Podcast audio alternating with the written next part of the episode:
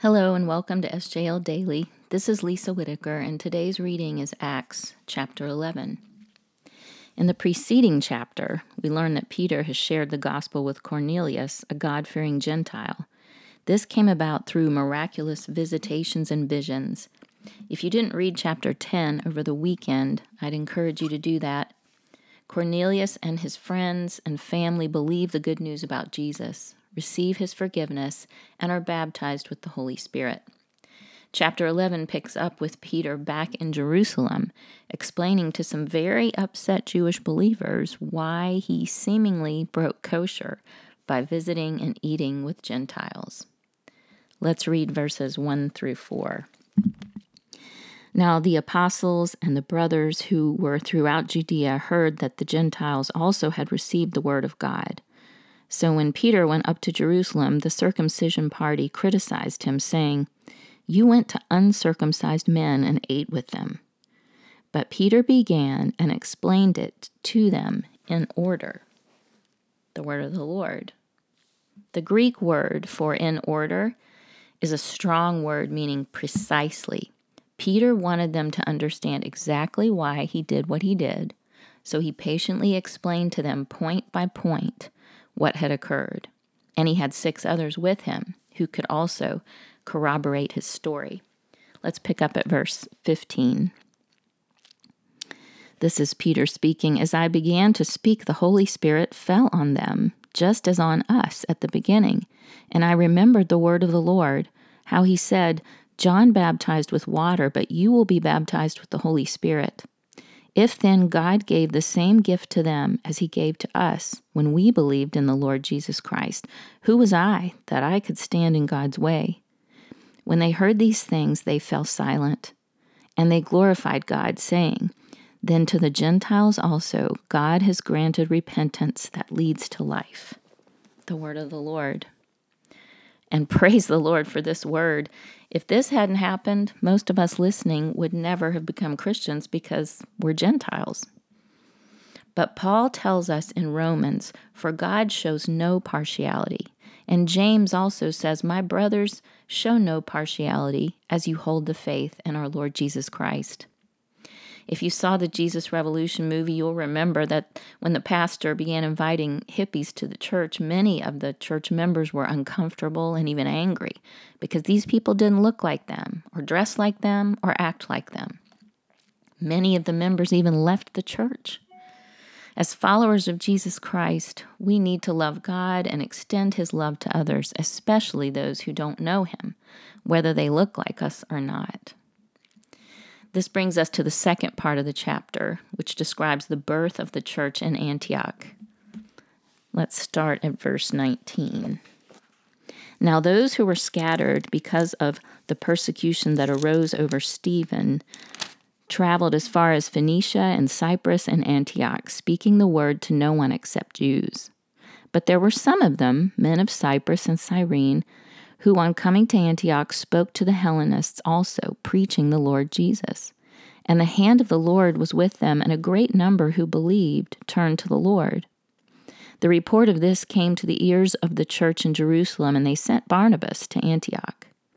When he came and saw the grace of God, he was glad, and he exhorted them all to remain faithful to the Lord with steadfast purpose, for he was a good man, full of the Holy Spirit and of faith and a great many people were added to the Lord.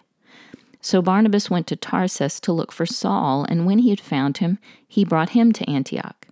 For a whole year they met with the church and taught a great many people, and in Antioch the disciples were first called Christians. This is the word of the Lord.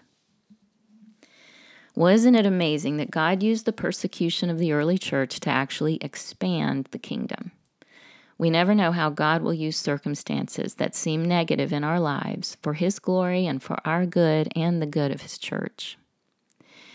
Antioch was the third largest city in the Roman Empire, with a population of over a half million. You can imagine the racial diversity. And it was entirely pagan. So when the mother church in Jerusalem heard of the Greek Gentiles' conversion, they chose to send Barnabas to see if it was authentic. Who doesn't love Barnabas? We know his given name was Joseph, and he was from the priestly Levite tribe.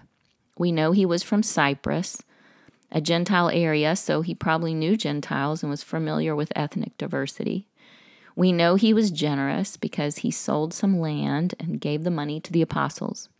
And we know he was an encourager because the apostles gave him the name Barnabas, meaning son of encouragement. Barnabas was able to see God at work in the new Antioch believers, and true to his name, he encouraged them to remain faithful to the Lord with steadfast purpose.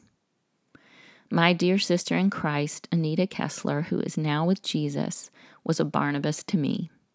I can't tell you how many times over the years she spoke words of encouragement to me in my ministry work at St. John. She was always praying for me, for the praise team, and for our church.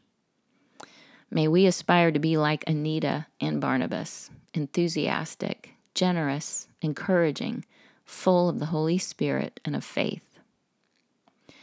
Barnabas brought Paul to Antioch, and together they taught the new believers for a year, and it was there that the disciples were first called Christians. James Montgomery Boice points out that during Jesus' lifetime, they were called disciples, meaning students. Afterward, they were called saints, someone committed to or devoted to God. They were called believers, pointing to their belief in the gospel of Jesus preached to them. They were called brothers, indicating a new type of family. They were called witnesses. As Jesus said, You will be my witnesses. And they were, as they proclaimed Christ as Lord and Savior wherever they went. But now they were called Christians, meaning Christ ones or little Christs. And logically, it was probably the Gentile pagans who gave them this name. The Jews wouldn't have used a word that meant Messiah to refer to Jesus and they themselves probably wouldn't have because they already had several other names previously mentioned. But I suppose where the name came from isn't as important as what it means. J.I. Packer says that Christians should know their real identity as Christ followers by repeating the following truths to themselves daily I am a child of God. God is my Father. Heaven is my home. Every day is one day nearer. My Savior is my brother. Every Christian is my brother too. Let's pray. Father God, thank you for your life giving word. Help us desire to be in it every day so that we may know you more. Help us as a church to remain strong in the faith and steadfast in our purpose, to worship you and bring the good news of Christ's saving grace to those who don't know you. In the name of the Father, the Son, and the Holy Spirit. Amen.